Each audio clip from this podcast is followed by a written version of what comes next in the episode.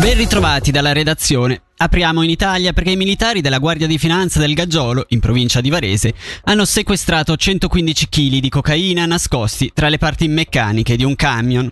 L'autista, diretto in Svizzera, è stato fermato. L'indagine prosegue per ricostruire la filiera del traffico illecito. Da noi contattata, la Guardia di Finanza non ha voluto rilasciare ulteriori dichiarazioni.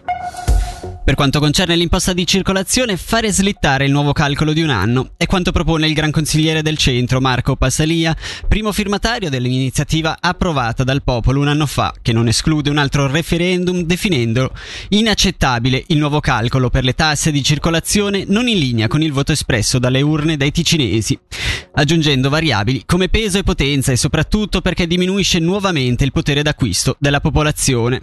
Ad occuparsi della tematica questo martedì è stata la commissione della gestione del Gran Consiglio dove il tema deve approdare a dicembre per il rispetto dei termini. Sentiamo quindi Marco Passalia. C'è stata una volontà chiara di non tartassare i cittadini con ulteriori imposte, anzi c'è stata anche una votazione chiara sul principio secondo cui chi più inquina più paga. Con questa nuova proposta è stato stravolto il calcolo, va pur ammesso che comunque hanno considerato una variabile che possiamo definire ecologica ambientale, ma soprattutto, ed è ancora più grave, si va ancora una volta a erodere il potere d'acquisto dei cittadini e su questo proprio non siamo d'accordo. Questo messaggio governativo è arrivato a due minuti da mezzanotte e c'è comunque il rischio, il rischio che qualcuno possa fare ricorso ci possa essere un referendum con qualche difficoltà sulla possibile entrata in vigore del, del nuovo calcolo nel 2024. Quindi mi chiedo se non valga la pena per il 2024 fare copia e incolla del 2023 e prendersi tutto il tempo per fare eh, gli approfondimenti.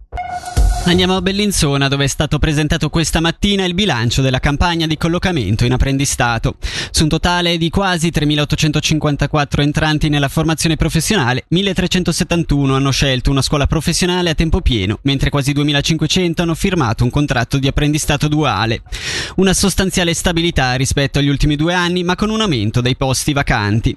Fra i dati emersi anche quello che riguarda l'interesse delle ragazze che escono dalla scuola media per un apprendistato in azienda, una percentuale passata dal 25 al 31%.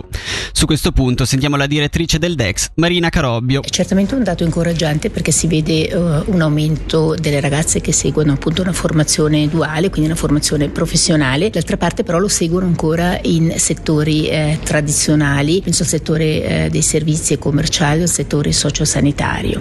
È importante continuare con una, un'informazione, un'attenzione ad abbattere gli stereotipi in modo che ragazze ragazze o ragazzi scelgano anche altri percorsi, non diciamo così, eh, tradizionali per il loro genere.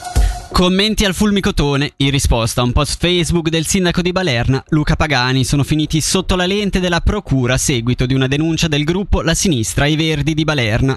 Nei commenti vengono evocati i fatti della roulotte nel 2004, quando furono esplosi due colpi d'arma da fuoco contro una caravan di nomadi, sempre a Balerna. Dalla redazione per il momento è tutto. Vi diamo appuntamento alle 6.